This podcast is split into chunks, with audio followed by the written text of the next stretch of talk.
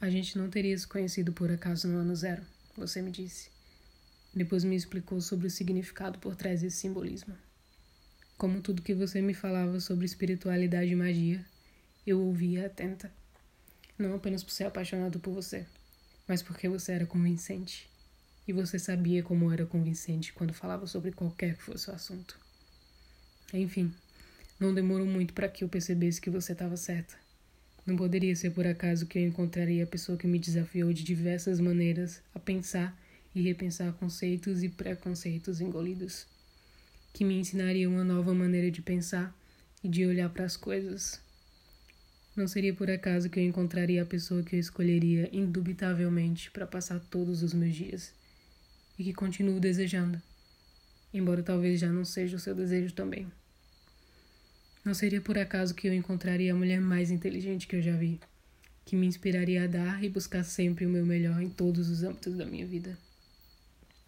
E poderia mesmo ser por acaso que eu encontraria, num ano de reinício e transição, algo tão delicado e turbulento. Turbulento eu digo porque você mexeu comigo. Tirou muita coisa do lugar, mas para que eu colocasse em espaços adequados, onde a perspectiva fosse real. E eu falo isso tudo, mas não esperando que tenha sido a mesma experiência para você. Afinal, eu tô falando do lugar de alguém que aprendeu muito com outra pessoa.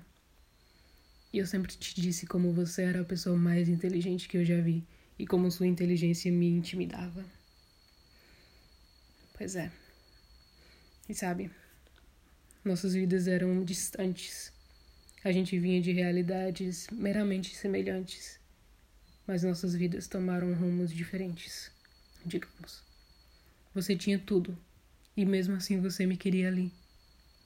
Eu não tinha nada, mas eu não queria nada de você além do seu amor. E eu lembro de como tudo isso começou, como nossa conexão foi instantânea, e como isso nunca acabou, tanto que nos tornamos melhores amigas, além de namoradas.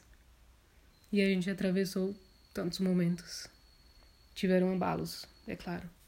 Somos dois seres humanos, mas nossa essência e o nosso amor nunca foram abalados. Eu sinto. Bom, se eu fosse contar tudo seria uma história e tanto. Mas que sorte a minha ter conhecido a minha melhor amiga e o meu amor no ano zero.